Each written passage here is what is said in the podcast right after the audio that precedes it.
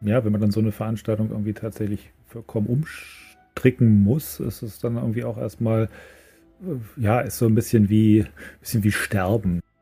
Fach, das hat ja in, in seiner ähm, Attraktivität ähm, ja nichts eingebüßt. Ja? Also gut, wir drei sind jetzt da jetzt auch wieder mit völlig biased, weil wir machen das ja, wir müssen uns nicht selber nochmal wieder überzeugen, dass das irgendwie alles super ist. Ähm, aber äh, mal ganz objektiv gesehen ist es ja einfach auch klasse. Äh Willkommen bei der Hörwindung, das neurochirurgische Interview mit euren Gastgebern Anna McLean und René Mathieu.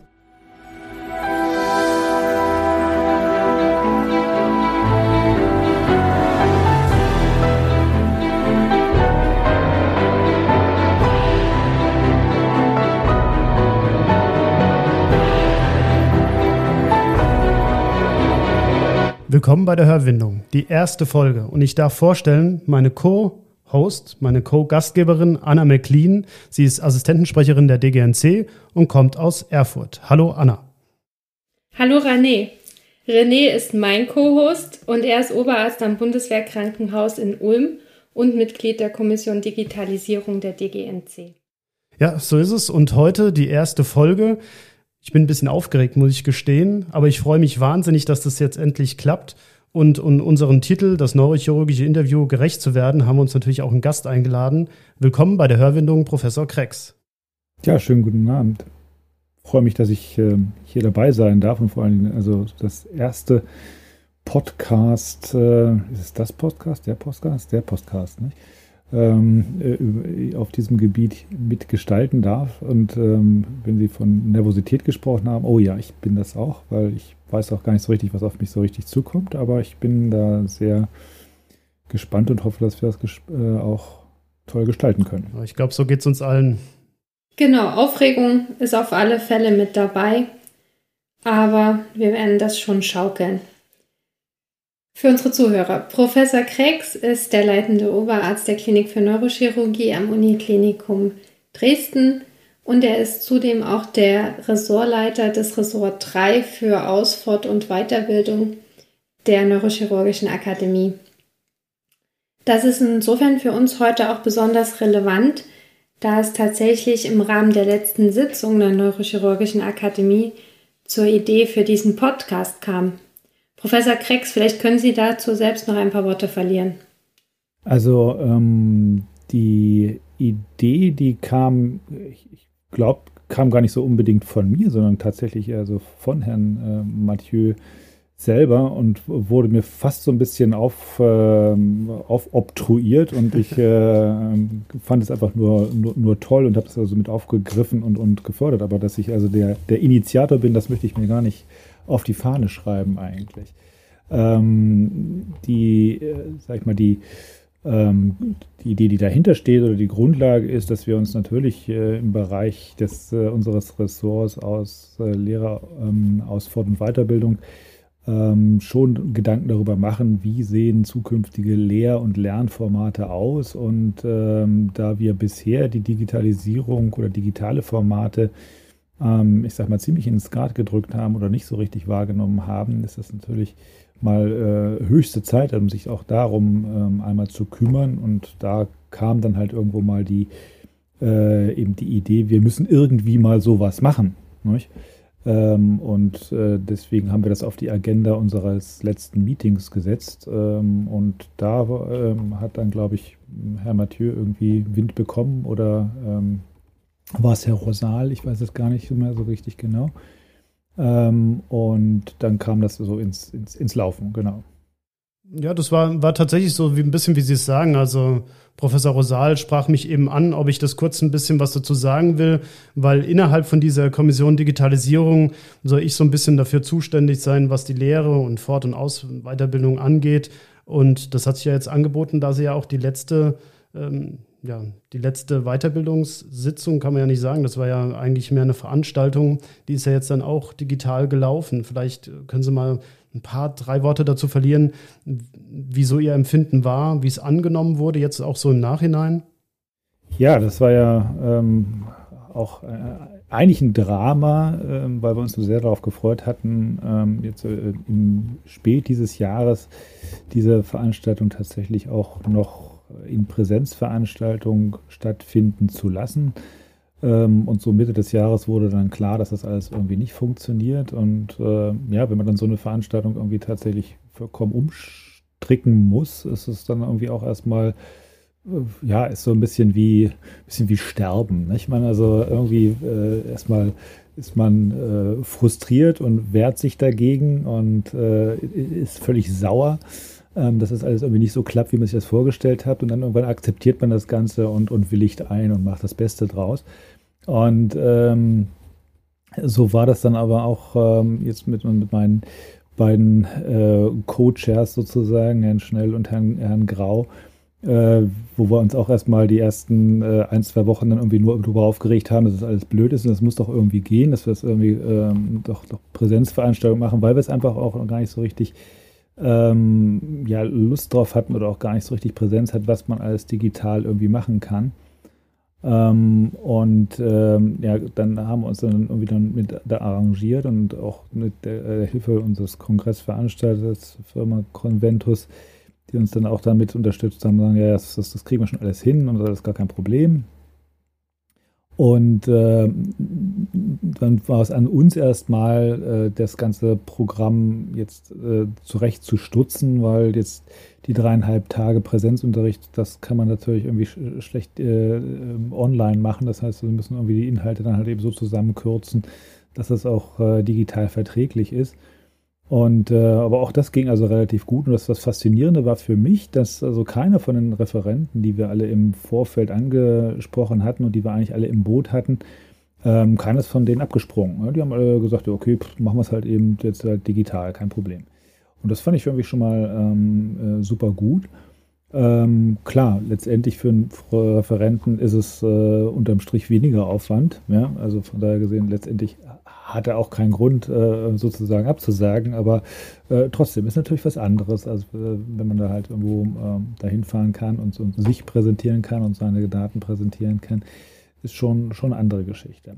Also das war schon mal ganz gut und deswegen war man eigentlich auch so ganz, ganz froh, dass unser Programm, was wir uns eigentlich ausgedacht hatten, eigentlich doch irgendwie umsetzbar ist, auch wenn es ein bisschen inhaltlich oder, oder zeitmäßig in einer abgespeckten Form sein musste. Natürlich waren immer noch ähm, sehr viele ähm, Bedenken auch im Vorfeld. Ja, ähm, ja, machst du es am Vormittag, machst du es am Nachmittag? Äh, wie lange kannst du es den Leuten zumuten? Eine Stunde, zwei Stunden, vier Stunden? Alles irgendwie, wo wir ja irgendwie jetzt null Erfahrungen hatten im Vorfeld und wo es auch natürlich völlig unterschiedliche Meinungen zu äh, gab und gibt. Und muss man erstmal gucken, wie das jetzt so ankommt. Und äh, wir wollten aber eigentlich unsere Inhalte beibehalten und äh, das auch äh, so in der Form rüberbringen, weil ich denke, es bringt dann auch nichts, wenn man so eine Weiterbildungsveranstaltung zu einem Thema hat, ähm, dass man dort ja jetzt nur zwei, drei Beiträge zu macht, weil man denkt, okay, äh, mehr als eine Stunde ähm, kann man den, den Zuhörern nicht zumuten im Webinar. Das glaube ich, äh, nee, wollten wir irgendwie nicht. Das hatte das, das, das Format nicht hergegeben. Und so ist es dann eben eine relativ lange Veranstaltung ja geworden, von Mittwoch bis Samstag, äh, jeweils äh, drei bis vier Stunden. Und ähm, aber unterm Strich war vom ersten bis zur letzten Minute sozusagen, waren immer roundabout 100 Leute zumindest ähm, äh, zugeschaltet. Ja, ob die dann auch tatsächlich physikalisch da waren, weiß natürlich kein Mensch. Aber das war zumindest sehr ermunternd und ermutigend auch für uns äh, zu sehen, ja, okay, ähm, das ist auch das, was man eigentlich in der Präsenzveranstaltung hätte erreichen mhm. können. Mhm. Das waren vielleicht noch ein paar mehr Leute. Und das war schon mal ähm, unser, unsere erste positive Rückmeldung, dass man das äh, irgendwie so machen kann. Genau.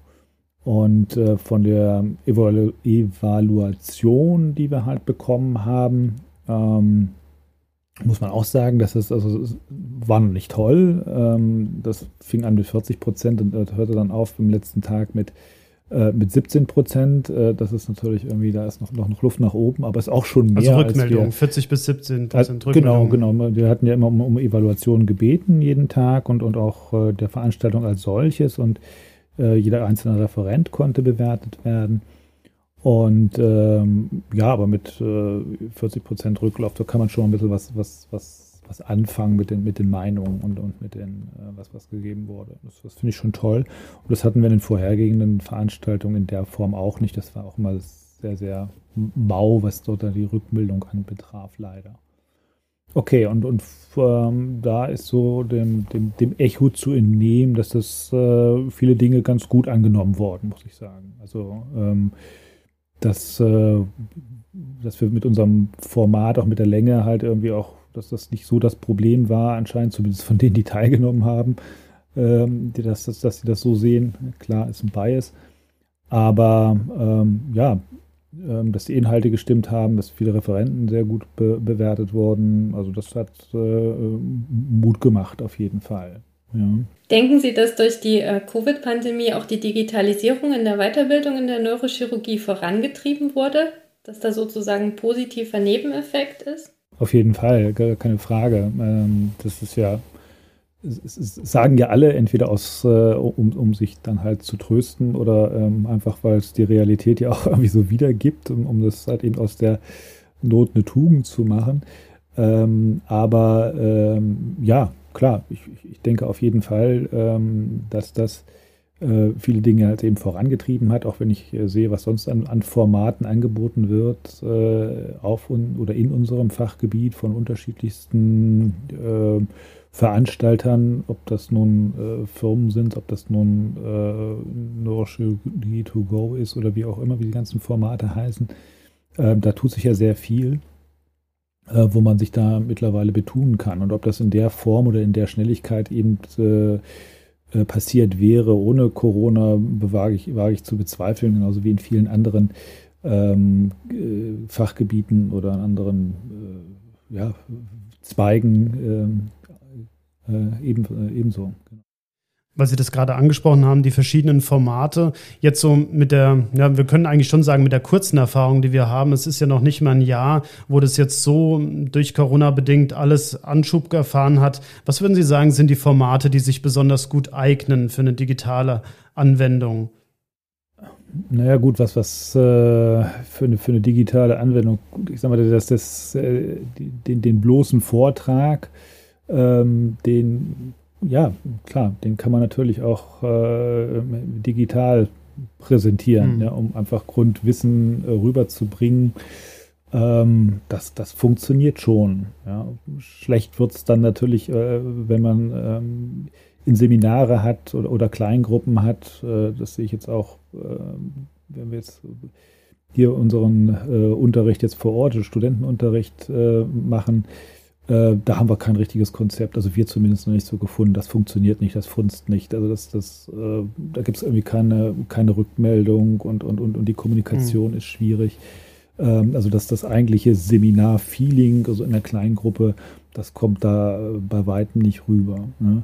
Und natürlich von, von allen praktischen Anwendungen, das ist natürlich alles, äh, weiß ich nicht, wenn Sie eine Lösung haben, ähm, transzendental, digital das zu machen, dann nehme ich das gern. Aber das ist natürlich alles, was äh, äh, fehlt im Moment noch klar. Ja, ich glaube, Sie sprechen einen ganz wesentlichen Punkt an, was man überall hört, dass eben so dieser Rückkanal einfach fehlt, dass es sehr schwierig ist, die Stimmung im Raum als Vortragender selbst aufzunehmen und genauso auch als Studierender, sodass man direkt drauf eingehen kann. Und die Kleingruppen leben natürlich auch sehr viel von, von ja, mehr oder minder Praxisanteilen. Die kann man ja dann wiederum sehr schwer abbilden. Aber ich muss auch sagen, auch als Vortragender bei einer ganz normalen, oder was heißt ganz normal, aber bei einem Vortrag, finde ich es auch schwer, wenn man den einfach nur aufnimmt, weil eben doch dieser Rückkanal fehlt. Man kriegt nicht mit, wird an einer bestimmten Stelle gelacht oder wird, wird es aufgenommen, äh, schweifen die Leute ab. Es ist, äh, es ist nicht einfach. Ja. ja. Nee, gebe ich ihm völlig recht. Also, dass er, ähm, aber Sie hatten erstmal nur nach dem, nach dem Format gefragt und dann ist das sicherlich das, was äh, sagen wir, noch am einfachsten zu transferieren ist. Ob das jetzt ein Gut ist, ob das ein, ein super Vortrag wird, das bezweifle ich auch noch zu, äh, ähm, oder wage ich noch zu bezweifeln. Ich glaube, das ist, äh, das, das, muss man dann auch anders Skill äh, aufziehen, einen guten ähm, digitalen Vortrag. Ähm, und äh, da wird sicherlich wieder ähm, auch eine Lernkurve geben müssen, wie man das also gut gestalten kann.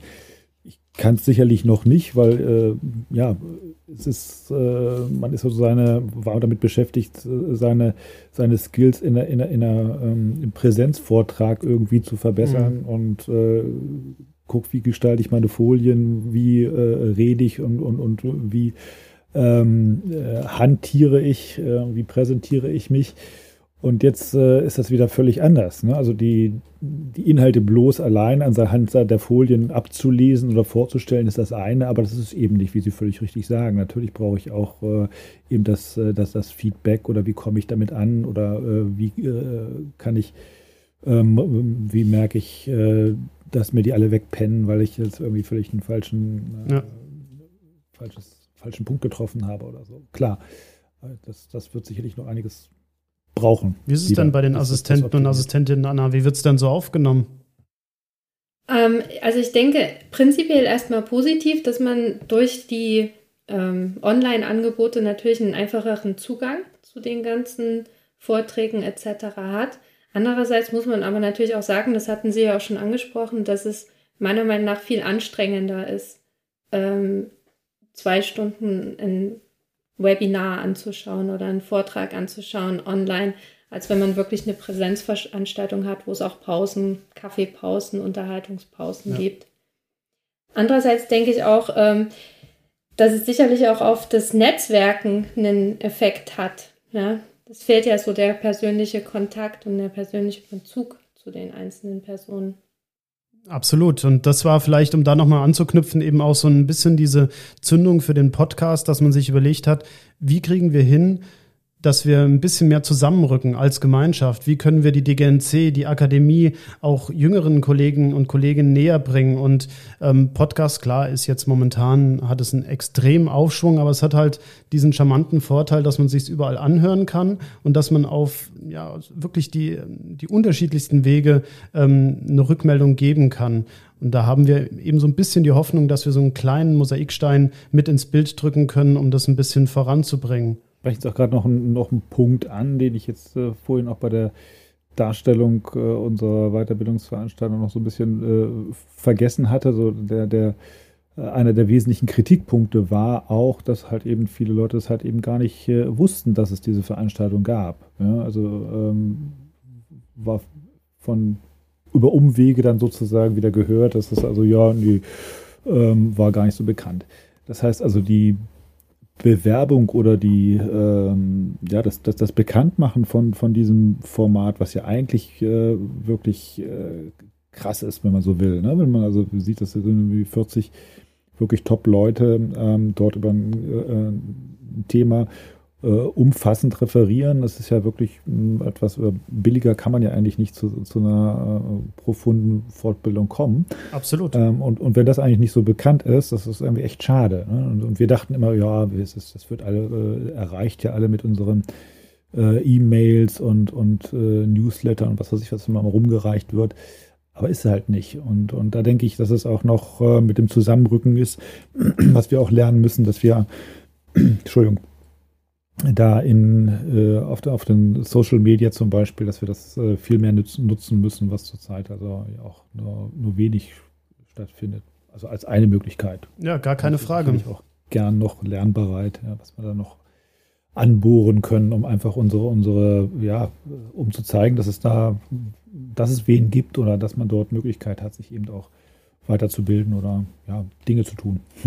Ja, ich denke, dieses Verknüpfen, dieses Netzwerken, das du angesprochen hast, Anna, das ist etwas ganz Wesentliches. Und das haben wir bisher immer meistens auf den Tagungen beispielsweise getan äh, oder an den Fortbildungsveranstaltungen, dass wir uns dann eben in der Kaffeepause getroffen haben, uns unterhalten haben, Nummern ausgetauscht haben, Mailadressen ausgetauscht haben. Aber das, da sprechen wir, ich glaube, es geht nicht nur um die neue Generation, sondern es geht um das Allgemeine. Wir sprechen einfach zu wenig Leute an und ähm, auch die Informationspolitik da können wir nur dazulernen, meiner Meinung nach. Anna, wir hatten uns ja schon mal im Vorfeld so ein bisschen drüber unterhalten mit Mail-Verteilern, all diese Dinge. Wie wird es denn bei euch so diskutiert? Was, was denkst du, was wäre denn ein probater Weg? Ja, das ist tatsächlich schwierig und teilweise auch politisch äh, schwierig, meiner Meinung nach. Ähm, durch die DGNC selber sprechen wir ja auch nur in Bruchteil der Assistenten an. Assistenten sind für mich jetzt relevant als Assistentensprecherin.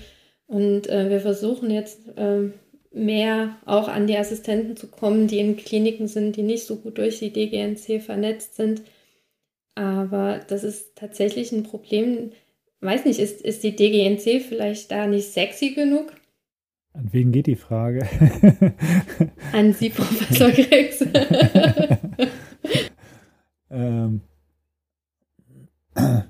ähm, ja gut, es ist halt einfach letztendlich ähm, ja, eine, eine, Gesellschaft und das äh, kann schon, schon sein, dass es halt eben auch gerade insbesondere, wenn man jetzt jüngere Leute äh, mit ins Boot holen will, äh, dass da erstmal man jetzt nicht so primär dran denkt. Ne? Das, das hat so, so ein so, so, so ein Vereinsgehabe, äh, was weiß ich, so ein Schützenverein oder Kaninchenzüchterverein oder so. Das wird ja immer auch gern bei ich, den 2020 nicht mehr so unbedingt genannt. was mit zu Mhm. tun haben. Ja? Dann ist, äh, ja, das ist dann irgendwie 20, äh, das, das ist äh, so gesehen natürlich völlig unsexy. Ähm, dass man aber ähm, das einfach auch ne- als Plattform nutzen kann, um sich halt eben äh, jetzt auf diesem Weg oder wie auch immer halt irgendwie zu vernetzen, andere Leute kennenzulernen, andere Kliniken kennenzulernen oder vielleicht darüber auch mal andere ähm, ja, in andere Kliniken zu gehen, andere Erfahrungen zu machen oder so, das glaube ich ist nicht so offensichtlich vielleicht dem einen oder anderen. Ja, ich denke, das ist, das ist was ganz Wesentliches, dass wir einfach immer mehr Leute werden. Früher war das einfach so, also ich überblicke jetzt ungefähr einen Zeitraum innerhalb von der DGNC von ah, 50 Jahren. Und da war das einfach noch so gewesen, wir waren so wenige. Man hat einfach die Chefs gekannt, die kannten sich untereinander und da wurde sehr viel über Mundpropaganda verteilt. Und das verändert sich einfach und da müssen wir uns anpassen und ich glaube, da wollen wir uns auch anpassen, weil äh, mit mehr, so, umso mehr Leute wir sind, umso äh, diverser sind wir, wie man heute sagen würde. Aber das wir divers will ich gar nicht so negativ konnotieren, sondern ich möchte einfach sagen, das bietet unglaubliche Chancen, eben, wie Sie gerade angesprochen haben, auch an andere Standorte zu gehen, andere Dinge zu lernen, andere Verfahren zu lernen. Genau, und das äh, aber liegt ja wiederum, wieder, wiederum an uns, äh, das entsprechend zu, äh, auch, auch darzustellen und, und, und zu vermitteln. Ne? Also ich finde es ja schon mal gut, dass wir jetzt also ja, so banale Dinge wie, wie, wie eine Website tatsächlich auch pflegen, dass das halt irgendwie da auch aktuelle Inhalte drauf sind und ähm, dass man äh, das äh, ja schon, schon mal in diese Richtung geht. Also es ist jetzt vielleicht völlig banal, aber auch, auch das war vor äh, drei, vier Jahren gar nicht äh, so selbstverständlich. Ne? Also es tut sich ja langsam was, und aber das, da muss natürlich noch sehr viel mehr kommen, um das halt eben auch als Plattform zu, zu begreifen, auch für die, für, für die jüngere Generation. Ne? Dass man gucken kann, okay, hm, ich, ich interessiere mich jetzt, was weiß ich, weil ich einen Endoskopiekurs irgendwie machen will. Wen gibt es denn da? Wer, wer, wer macht denn da irgendwie sowas? Wen kann ich da mal irgendwie ansprechen oder so? Äh, Und dass man dann äh, auf die Idee kommt, da, das könnte ja die über die NCA oder über die DGNC laufen und, und, und da dann weiterkommen. Das wäre also ein schönes äh, Ziel, was wir erreichen sollten. René, du hast angesprochen, dass wir immer mehr werden und dass das auch ein Problem sein könnte. Da hatten wir auch im Vorgespräch miteinander schon mal besprochen, dass schon allein die ganze Masse der Assistenzärzte ja äh, gar nicht ihren OP-Katalog mehr erfüllen kann, weil es einfach nicht genügend Patienten gibt. Ähm, das ist ja auch so ein Kritikpunkt, der jetzt immer mehr kommt. Ähm, wie erfüllbar sind denn unsere Weiterbildungskataloge?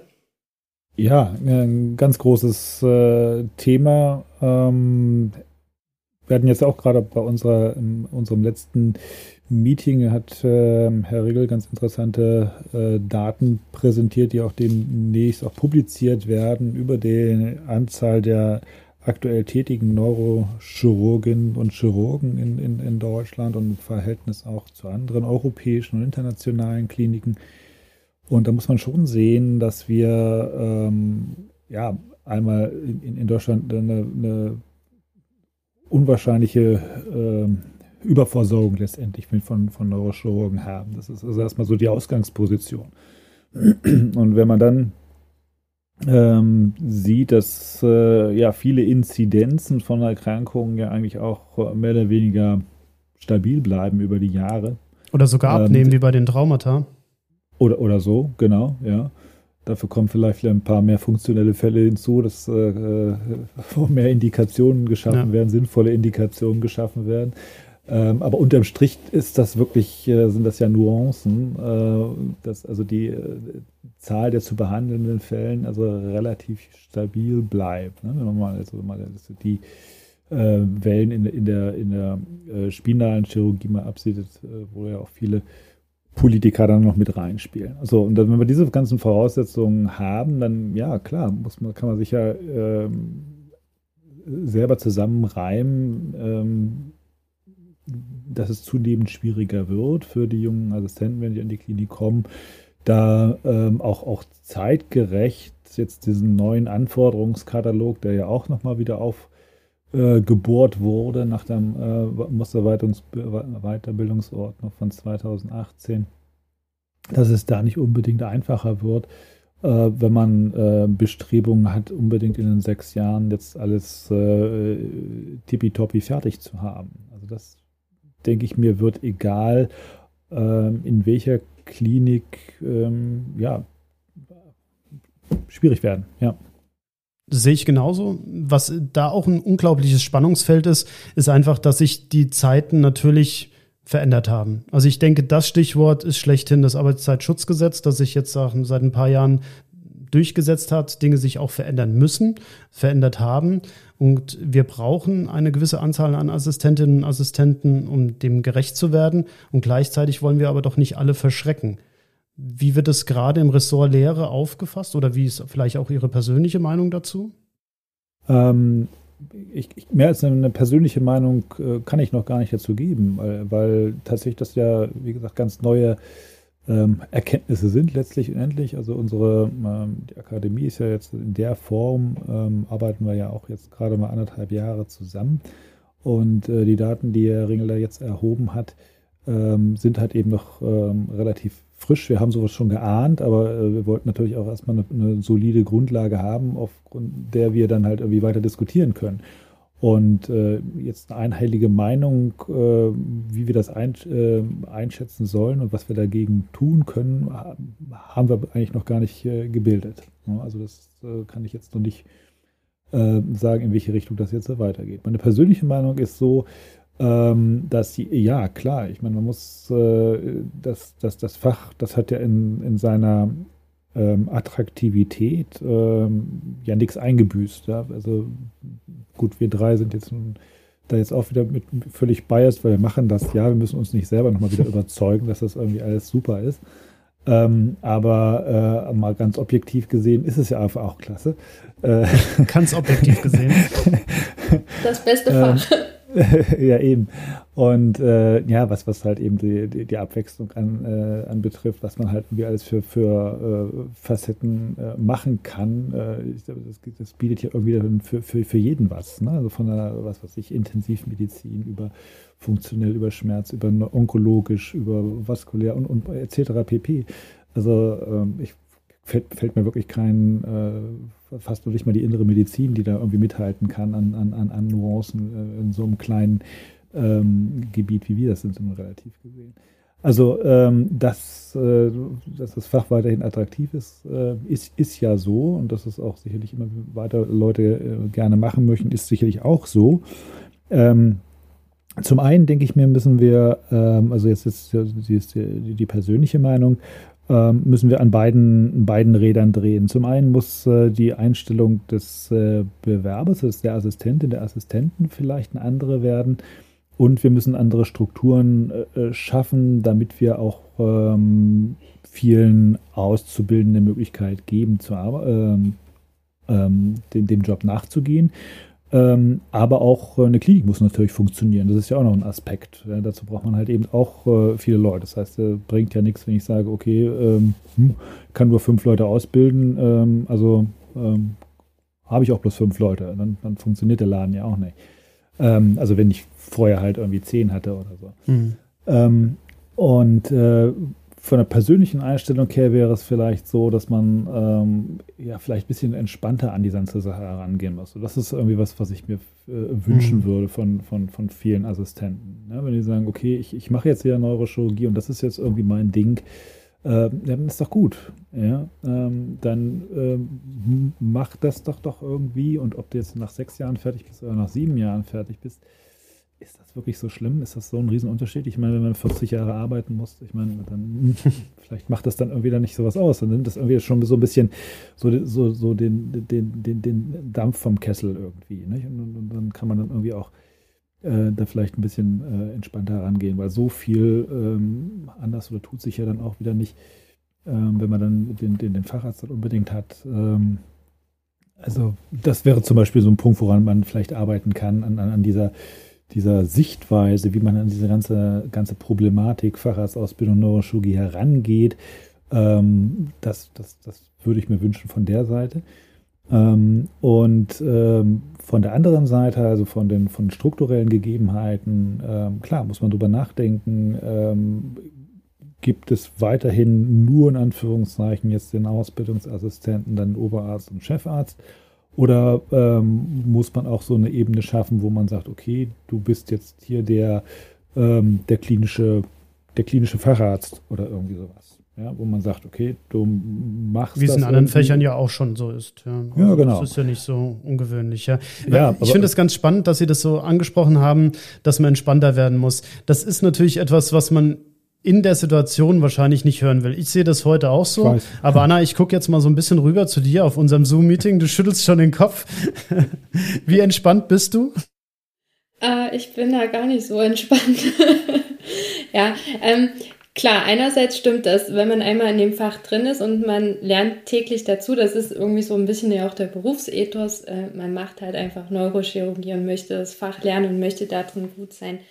Ähm, andererseits hat es ja dann doch auch noch ein paar andere so Karriereaspekte beziehungsweise auch finanzielle Aspekte, wo man dann vielleicht doch nicht mehr ganz so entspannt ist. Ähm, ich persönlich bin auch so eher der stringente Typ. Ich möchte, wenn es eine Vorgabe von sechs Jahren gibt, möchte ich das auch in sechs Jahren schaffen. Ich weiß, das sind auch nicht alle so. Es gibt auch Leute, die sagen, keine Ahnung, ich arbeite zum Beispiel auch Teilzeit. Da, da gibt es, äh, das ist mir so lieber oder das ist mir so wichtiger. Ähm, aber was ich äh, vielleicht auch noch ganz interessant fände, wäre, was sagen Sie denn zu einer Zugangsbeschränkung, dass man also die eher so Richtung Planwirtschaft, ja, also dass man schon eruiert, wie viele Chirurgen, Neurochirurgen brauche ich denn und dementsprechend auch nur so und so viele in die Ausbildung zulässt. Ja, es ist, ähm, ist sicherlich auch ein Tool, was wir sicherlich diskutieren werden, ähm, ob, ob das eine Möglichkeit ist. Ähm, ich, so persönlich bin ich jetzt nicht so der wahnsinnige Freund davon, muss ich sagen. Aber, ja, vielleicht ja. darf ich auch so ein bisschen mit reingrätschen. Ja. Ähm, Anna hat ja schon gesagt, ich bin am Bundeswehrkrankenhaus und wir haben ja mhm. genau das. Ja? Also bei uns ist es so, Stimmt, bei uns genau. wird geplant, wie viele Assistenten kommen, wie viele bleiben können und das hat Vor- und Nachteile. Und das will ich gar nicht jetzt so unbedingt sehr wertend sagen. Das hat den ganz großen Nachteil, dass man immer mit Verlust planen muss dem er, der aber eigentlich unplanbar ist. Man weiß nie in so einem kleinen Fach, wer bleibt wirklich dabei, wer kommt neu hinzu. Und wenn ich den Verlust einplane, dann habe ich am Schluss zu viele Leute. Also man, ich bin mir nicht sicher, ob es das Tool ist, um die Sache wirklich ähm, zu verbessern. Ich glaube eher, oder das ist jetzt aber wirklich meine persönliche Meinung, dass vielleicht ähm, sich das Ganze von selbst regulieren wird, weil wir immer spezialisierter werden würden. Ich meine, sehr viele sind auch heutzutage schon ähm, dann später raus als Wirbelsäulenchirurgen beispielsweise tätig und machen keine Kopffächer mehr. Ich bin auch kein Freund davon, das zu sehr aufzuspalten, dass wir am Schluss dann im Facharzt Neurochirurgie nochmal sieben Spezialisierungen haben und drei Unterspezialisierungen. Aber irgendwo werden wir einen Weg finden müssen. Die Frage ist nur, passiert das von alleine oder muss der Weg vorgegeben werden? Ja, ich im Moment auch keine Patentlösung für, aber für auch mit, den, mit, der, mit der Zugangsbeschränkung ähm, hat ja auch wieder auch doch noch den Nachteil, eigentlich muss man ja dann wieder äh, Kriterien Gut. definieren, um diesen Zugang dann halt äh, eben zu beschränken. Ja? Wie, wie, will ich das machen? Worüber? Ne? Ähm, das ist, denke ich mir, bundeswehrtechnisch, ähm, ich weiß nicht genau, wie es jetzt bei Ihnen funktioniert, ähm, stelle ich mir aber noch ein bisschen einfacher vor. Ähm, aber was aber, heißt einfacher? Das ist insofern einfach, es gibt ein Punktesystem und da ja. fließen Noten, Formulaturen, genau, all diese genau. Dinge, Beurteilung mit ein. Genau, weil das, das, das dann, dann doch, was ich, was was ich dachte, weil das ist ja einfach nur nochmal wieder eine Verlagerung oder nochmal eine Doppelung des Problems, weil dieser unendlichen Diskussion, die wir haben mit der, mit der, mit der Zulassung zum Studium. Ja? Ähm, nur Abiturnote, TMS mit dazu, ähm, individuelles Auswahlverfahren, Gespräche, Indiv Interviews. Ähm, also das ist ja auch äh, so, so, so, ein gordischer Knoten, den es zu lösen gilt. Und das dann wieder nochmal wieder zu haben, äh, für einzelne Fächer zuzulassen, finde ich eigentlich irgendwie nicht gut. Nee. Aber wie gesagt, das äh, ist, ist, ist, ist, noch nicht durch, das Thema. Ja, müssen wir mal gucken.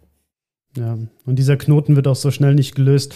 Vielleicht, äh, weil wir gerade bei dem Thema sind, was denken Sie denn, was macht denn einen Neurochirurgen aus? Was ist denn anders? Warum haben Sie sich für die Lehre entschieden? Was möchten Sie vermitteln? Was möchte ich vermitteln? Ähm, also, warum, warum ich mich für die Neurochirurgie entschieden habe oder warum ich mich für die Lehre speziell entschieden habe? Ja, wahrscheinlich so ein bisschen beides, ja. Also denn, ich denke, dass das greift ja vielleicht auch ineinander, dass Sie gesagt haben, Neurochirurgie macht mir so Spaß, das möchte ich auch lehren. Und ähm, ich denke, das Operative, da kommen wir natürlich nicht dran vorbei, das ist ja gar keine Frage, das wird uns auch definieren. Aber ein, ein Neurochirurgen macht ja nicht nur äh, das operative Geschick aus. Hm. Nee, das, das ist schon richtig. Also, ähm, also zur Lehre bin ich eigentlich äh, auch irgendwie mehr mehr per Zufall gekommen, muss ich sagen. Also man, man macht ja irgendwie mal so sein, sein Ding während der Ausbildung und ich hatte jetzt nicht von Anfang an ähm, da unbedingt vor, vor den Augen, okay, ähm, irgendwann musst du das äh, jetzt unbedingt jetzt äh, dein Wissen jetzt weitergeben oder ähm, anderen Leuten beibringen. Das war es eigentlich bei mir nicht so, dann hat sich irgendwie so, so entwickelt ähm, einfach auch, ähm, sagen wir mal, in, in, in dem Feedback, in, wenn man dann halt irgendwie mal so weit ist und, und tatsächlich irgendwie mal erstmal äh, ja, operativ irgendwie was weitergeben kann und ähm, wenn man dann merkt, okay, hm, das kommt irgendwie an oder man kann jetzt mit den Leuten dann irgendwie äh, da tatsächlich äh, reden und die hören einem zu und, und, und die machen dann tatsächlich das, was du denen gesagt hast, ähm, dann ist das ja irgendwie, hm, ja, irgendwie ganz schön, dass man da irgendwie vielleicht einen richtigen Nerv getroffen hat. Und ähm, das war dann irgendwie so ein, so ein, so ein äh, Hin und Her sozusagen, ne? so ein Ausprobieren. Ne? Und dann hat man halt irgendwann mal, äh, dann kam man dann halt irgendwie mal zu seiner ersten Vorlesung oder so und dann, äh, dann das, das Feedback, was man da bekommen hat. Und so war das eigentlich jetzt bei mir. Das war da, ich hatte jetzt keinen Masterplan äh, 2.0 in der Tasche, wo ich sage, okay, jetzt machst mhm. du an, an dem und Tag machst du jetzt die, die Vorlesung und da machst du das und das und das. Äh, nach dem und dem Stil. Äh, nee, das ist irgendwie so, so gewachsen und ähm, äh, ja, ich versuchte immer das aufzunehmen, was ich so als, als, als Feedback bekommen habe, an Stimmen gehört habe, äh, mal, also das musst du aber anders machen und das war jetzt aber irgendwie völlig daneben. Ähm, ähm, das ist äh, absolut wertvoll und, und wenn man da äh, ja selbstkritisch genug ist und ich denke mir, dass das, das, das, oder äh, meine ich zumindest, dass es eine meiner Eigenschaften ist, dass ich äh, da auch du, durchaus mit Kritik umgehen kann, mhm. äh, dann wird das vielleicht irgendwie im Laufe der Zeit irgendwie was, auch wenn man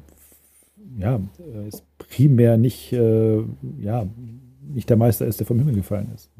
Was wäre denn Ihre präferierte Form oder was ist denn Ihre präferierte Form, um weiterzubilden? Also jetzt ziele ich tatsächlich auf die Weiterbildungsassistentinnen und Assistenten ab. Was denken Sie, ist unerlässlich, damit man sich zum Neurochirurgen entwickeln kann, ob das jetzt sechs, acht oder wie viele Jahre auch immer sind? Ähm, meinen Sie jetzt ein, ein Curricular oder was man an Eigenschaften mitbringen muss, ist schwierig, ne? Es ist ja auch wieder nee, so, so Eigenschaften jetzt nicht, aber so jetzt, äh, wenn Sie sich jetzt, mhm. ähm, es gibt ja alle möglichen, also Sie haben jetzt gesagt, man muss natürlich selbstkritisch sein, das heißt, man muss auch eine Fähigkeit zur Reflexion haben und mhm. äh, da gibt es Unbedingt. ja dann auch Begleitungs- und Beratungsformen ja. und ähm, mhm. Vom Mentor, eins zu eins Betreuung über den Coach von extern gibt es ja alles. Ähm, mhm. Meine also, Erfahrung zum Beispiel ist, um vielleicht einen Einstieg zu bieten, dass es letztendlich wichtig ist, dass man die, die Leute persönlich abholt und auch eben mit gutem Beispiel vorangeht. Klar, also sonst, ja, ähm, denke, das ist so, so eine Conditio sine qua non, sonst braucht man sich nicht als, als, als Lehrer sozusagen zu, bezeichnen in meinen Augen. Da bin ich also ganz, ganz konservativ und, mhm. und äh, stringent. Ähm, was man nicht selber äh, vorleben kann oder was man nicht tut, das kann man letztendlich auch nicht von, von anderen verlangen oder vermitteln. Das, das funktioniert nicht. Das funktio funktioniert zu Hause nicht, das funktioniert auch nicht äh, im, im, im, Job. Also das, das ist schon sicherlich eine ganz wichtige Geschichte, gar keine Frage. Ähm, was Sie angesprochen haben mit dem, mit dem Mentorsystem, wenn man damit mal anfängt, äh, denke ich mir, ist das etwas, was, äh, was, ich, was ich sehr gut finde, was, was, was äh, eine, eine, ganz äh, tolle Geschichte ist, wenn man halt irgendwie irgendwo ähm, ja, als, als, als Jungassistent irgendwo in, in die Klinik kommt und, und, und wenn man dort dann tatsächlich einen äh, Ansprechpartner hat, äh, der einen erstmal da bei den ersten Schwimmbewegungen sozusagen äh, über, über Wasser hält, das ist, äh, das ist, glaube ich, eine ganz, ganz wesentliche Geschichte. Ja, weil das, äh, da wird da so, kann man auch so viel verkehrt machen in den ersten Monaten und oder vielleicht im ersten Jahr. Und äh, wenn man da jemanden hat, wo man sagt, hey, wie läuft das hier oder was muss ich hier machen und, und einfach einen Ansprechpartner zu haben, äh, das, das finde ich, finde ich ganz, ganz wichtig. Finde ich von meinem Gefühl auch wichtiger als einen externen Partner, einer, mhm. einer der mhm. ähm, da äh, mitten dabei ist und, und, und weiß, äh, wo, wo, der Hase langläuft und wen man meiden sollte und wo, wo, man hingehen sollte. So diese Sachen zu sagen, was, was man eben als, als, als, als junger Assistent nicht wissen kann, aber was manchmal so wichtig ist. Ähm, das sind also, also so ganz wesentliche Punkte. Und ähm, ja, ähm, und dann kommt es natürlich immer darauf an, ähm, ja, auch da ist es wieder ein Geben und Nehmen oder hineinrufen in den Wald und, und, und herausschallen, wie, wie, man, wie man will. Ne? Ähm, man merkt dann auch äh, recht schnell, ähm, sage ich mal jetzt als äh, Tutor oder als Lehrender, ähm, wie stellt sich der jetzt, äh, jetzt an äh, oder wie nimmt der das auf? Ähm, denke mir, das ist auch eine ganz wesentliche G Geschichte. Ähm, ähm, ja, die, die Chemie muss stimmen halt, ne, damit, damit man dort halt eben eine, eine gute Ausbildung letztendlich äh, machen kann, weil, weil sonst, äh, ja, wenn man irgendwie sozusagen keine Lust hat, dem einen was beizubringen, weil das immer irgendwie auf, ähm, auf unfruchtbaren oder auf, auf äh, unwilligen Boden fällt, dann wird das natürlich irgendwie nix auf Dauer. Das ist ja auch klar, ist ja auch eine Binsenweisheit letztendlich. Aber das sind halt eben so kleine Punkte, die dann auch für, für mich auch, auch, auch wichtig sind. Ne? Mhm. Ähm, oder ob, ähm, ja, dass das dann halt eben umgesetzt werden kann und eben diese Selbstkritik, die Sie auch schon angesprochen, oder die habe ich ja eigentlich angesprochen, aber die Sie nochmal wieder betont haben, ähm, völlig richtig, ein ganz, ganz wesentlicher Faktor, dass man sich dann halt eben auch nicht selbst äh, äh, überschätzt in den Dingen. Ähm, ganz wesentlicher, äh, ganz wesentlicher Punkt. Ja. Ähm, die Inhalte der, der, Weiterbildung, ich glaube, da müssen wir nicht groß drüber diskutieren, weil das, wir haben ja letztendlich einen ziemlich stringenten Katalog, den wir mhm. vorgegeben haben, den wir irgendwie abarbeiten müssen. Ähm, und da ist eigentlich jetzt, wie gesagt, nur die Frage, wie komme ich da letztendlich durch? Ja, also das, den muss man sich schon stellen und das, das, das, äh, ähm, da, das, das, das, sieht man dann. Und dann ist es halt wesentlich ähm, zu gucken, dass man auch tatsächlich diese halbjährlichen, äh, mindestens einjährlichen ähm, Gespräche ähm, wahrnimmt, um dann mal, ähm, ja, mal einen Strich drunter zu ziehen. Was haben wir denn jetzt gekonnt in dem letzten halben Jahr? Ist da ist irgendwas bei rübergekommen oder wo stehe ich jetzt? Äh, ähm, und, und das, denke ich mir, ist auch ein mhm. ganz wichtiger ähm, Punkt, dass man da Feedback bekommt ähm, und, und weiß, wie werde ich gesehen als Auszubildender oder Auszubildende und ähm, mache ich das richtig oder nicht. Und, und auf der anderen Seite halt eben von dem Tutor ist es genauso wichtig, eben diese, diese Rückbe äh, Rückmeldung halt zu geben. Das denke ich schon. Also ganz, ganz Oft wichtig, sind die. Sachen schief gelaufen, weil die Leute halt irgendwo, irgendwo dahin drifteten, hatte man das Gefühl in, in, ja. in der Abteilung und nicht wussten, äh, wo A und B ist und, und was die mit sich selber machen sollten und, und, und sind dann halt irgendwie doch wieder verschwunden. Und dann geht mir das, äh, ist ganz wesentlich und das entscheidet sich halt eben in den ersten Monaten, spätestens im ersten Jahr. Und den Punkt, den Sie gerade ansprechen, ähm, die Weiterbildungsordnung, die jetzt, ähm, ja, 2018 war es ja erst die Musterweiterbildungsordnung, jetzt ist sie in den Landesärztekammern angekommen. Da steht ja zum ersten Mal auch der Begriff Kompetenz drin. Das erste Mal wird von Kompetenz gesprochen, aber wenn man sich so ein bisschen dran kratzt, sieht man ja, dass vor allem eigentlich die fachlich-methodische Kompetenz damit gemeint ist. Also was für ein Katalog muss ich erfüllen? Und Sie haben jetzt einen ganz wesentlichen Punkt, diese personale Kompetenz angesprochen, dass es ganz wichtig ist, da eben ähm, ja ein Wertesystem aufzubauen, um selbst kompetent zu werden. Und in unserer Runde haben wir ja auch eine Mentee sitzen. Wie empfindest du das denn, Anna, so als Mentee und eben nicht ähm, wie was ist, sind für dich da die wesentlichen Punkte, die in der Weiterbildung rüberkommen sollten?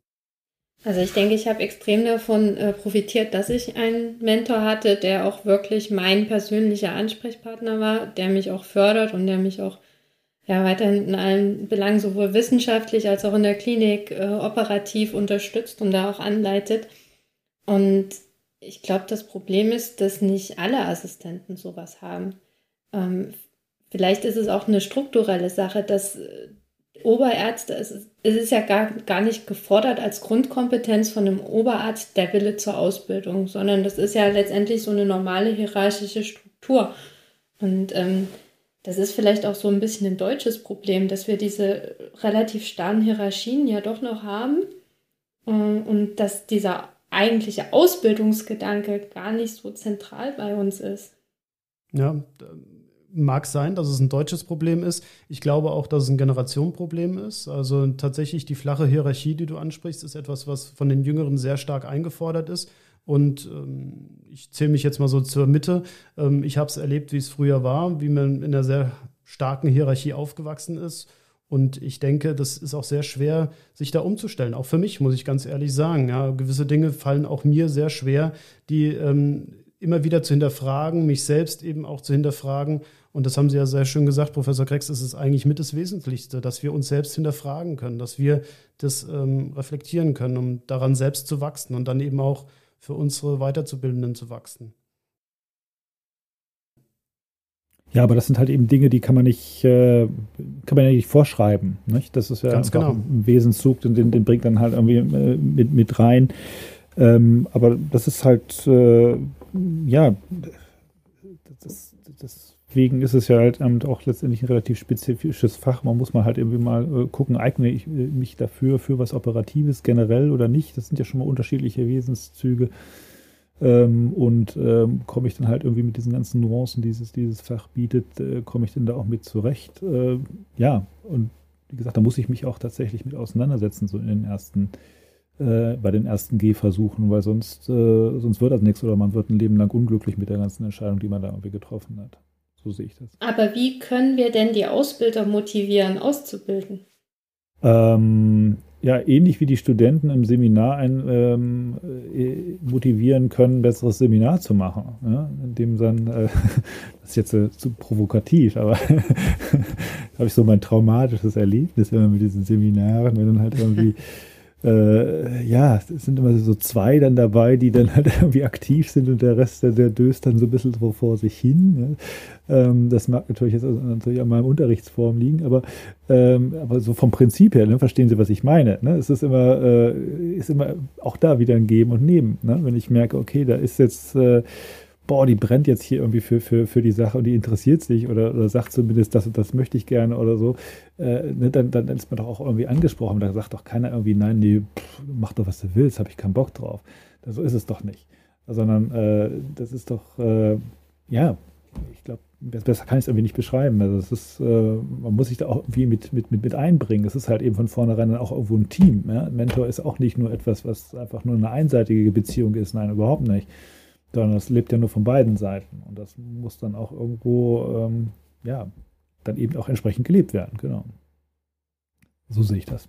Anna, wir hatten uns im Vorgespräch eine Frage überlegt, die wir gerne so als Standard anbringen möchten. Möchtest du sie stellen? Sehr, sehr gerne. Mir gebührt die Ehre.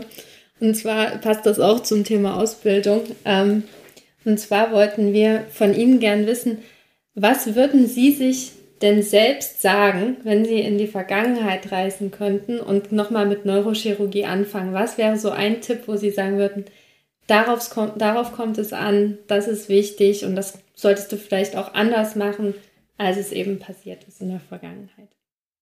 Ähm, ja, tatsächlich ist es äh, die, die, dieses, dieses, Mentorship, muss ich sagen. Da, da kommt jetzt, kommen, kommen jetzt wirklich neue Aspekte. Ich hatte das nicht tatsächlich, ja und äh, sehe, dass das ähm, ja sehe, dass das so viel besser ist und, und äh, dass das so viele äh, Punkte bringt für, für beide Seiten. Also mir macht Spaß, äh, jetzt für jemanden da zu sein, einfach aus den Gründen, die ich gerade genannt habe, einfach dieses äh, Miteinander und zu sehen, okay, da, da, da, da, wächst irgendwas, da kommt irgendwas Neues heran. Ne? Das, das, das, das, das finde ich toll. Und ähm, ja, und in der Vergangenheit, wie gesagt, war das irgendwie da noch nicht so äh, bei uns etabliert und ich hatte das äh, nicht so erfahren dürfen. Und äh, ja, bin dann tatsächlich so ein bisschen äh, da hin und her äh, äh, geschwommen und, und da und dort angeeckt, was ich mir hätte sparen können. Ne? Und oder eben dann den einen oder anderen Weg stringenter gehen können, den ich dann irgendwie dann mal als, als, als Sackgasse sich herausgestellt hat und so. Das, das sind so Dinge, die, die ich mir äh, in der, in der, Zeitreise dann anders verstellen würde. Aber das funktioniert ja nicht. Das, das wissen wir ja mit der Zeitreise und so. aber wir können, aber das sind ja genau die Tipps, die vielleicht auch unsere Zuhörerinnen und Zuhörer hören möchten. Würden Sie sagen, wenn man keinen Mentor hat, man soll sich aktiv um einen bemühen? Jemanden, mit dem man gut kann? Auf jeden Fall, ja. Also ich denke, wie gesagt, also das äh, ist, ist eine grundlegende Geschichte und wenn man das äh, ähm, ernsthaft verfolgt, ne, es gibt ja auch Kollegen, die sagen, ja gut, ich mache mal zwei Jahre Neurochirurgie, äh, guck mir das mal an und dann gehe ich irgendwo anders hin, ist ja auch völlig okay, ja. Äh, dann brauche ich das vielleicht nicht, ja. Dann, dann, mag ich vielleicht einfach auch viele Dinge einfach mal so selber ausprobieren, das ist, ist ja auch äh, möglich. Aber wenn einer sagt, okay, das ist jetzt hier irgendwie mein Ding und das will ich auf jeden Fall ähm, bis äh, dann eben zum, zum Facharzt auf jeden Fall erstmal durchziehen. Dann soll es auf jeden Fall einen Ansprechpartner geben und den gibt es in jeder Klinik. Also mit irgendwem kommt man auf jeden Fall aus, weil wenn das nicht gegeben ist, äh, dann sollte man sich gleich überlegen, ob äh, man da richtig ist. Ja? Ich meine, dann, was soll das dann werden, ne? wenn, man, wenn man überhaupt keinen hat, zu dem man hingehen kann, um sich mal irgendwie über berufliche Dinge zu unterhalten in, in, in der, in der Abteilung dann sollte man sich mal die Frage stellen, bin ich da in, dem Laden irgendwie richtig? Ich wollte nur kurz sagen, also ich habe meinen Mentor, hallo Steffen, äh, ja auch über äh, das Mentorenprogramm in unserer Landesärztekammer kennengelernt. Gibt es äh, ähnliche Programme in, in Sachsen vielleicht auch? Irgendwas, was Sie empfehlen können? Ähm, ist mir zumindest jetzt als, als echtes Programm nicht bekannt, aber ich hoffe, ich erzähle jetzt ja nichts Falsches. Nicht, dass ich jetzt irgendwelche bösen Posts kriege, aber äh, dann ist es zumindest nicht gut, gut genug beworben. ich kenne es zumindest nicht. Ganz genau. Und das ja. ist ein ganz, ganz guter Punkt, den Sie ansprechen. Und den hatten wir auch heute schon im Gespräch. Und ich muss sagen, äh, wir sind jetzt schon fast eine Stunde dabei. Ups. Und ich finde es ganz toll, dass das, äh, dass wir so ein schönes Gespräch sich entwickelt hat. Und ich hoffe eben sehr, dass äh, unsere Zuhörerinnen und Zuhörer sich jetzt auch ermutigt fühlen, mal in Kontakt mit uns zu treten. Die äh, immer so oft genannten Show Notes werden wir auch pflegen und im Outro werden auch nochmal so ein paar Sachen genannt werden, wie man mit uns Kontakt aufnehmen kann. Ich glaube, es lebt einfach davon, dass wir miteinander sprechen. Und äh, auch ich habe heute wirklich wieder sehr viel dazugelernt. Vielen Dank. Ich bedanke mich auch. Sehr, sehr gern. Hat mir sehr viel Spaß gemacht. Vielen Dank. Gebt uns bitte Feedback, indem ihr uns auf unserer Seite hörwindung.de einen Kommentar hinterlasst oder eine Audionachricht sendet. Gerne könnt ihr uns auch auf Twitter oder Instagram unter Hörwindung folgen. Wir freuen uns sehr auf den Austausch mit euch.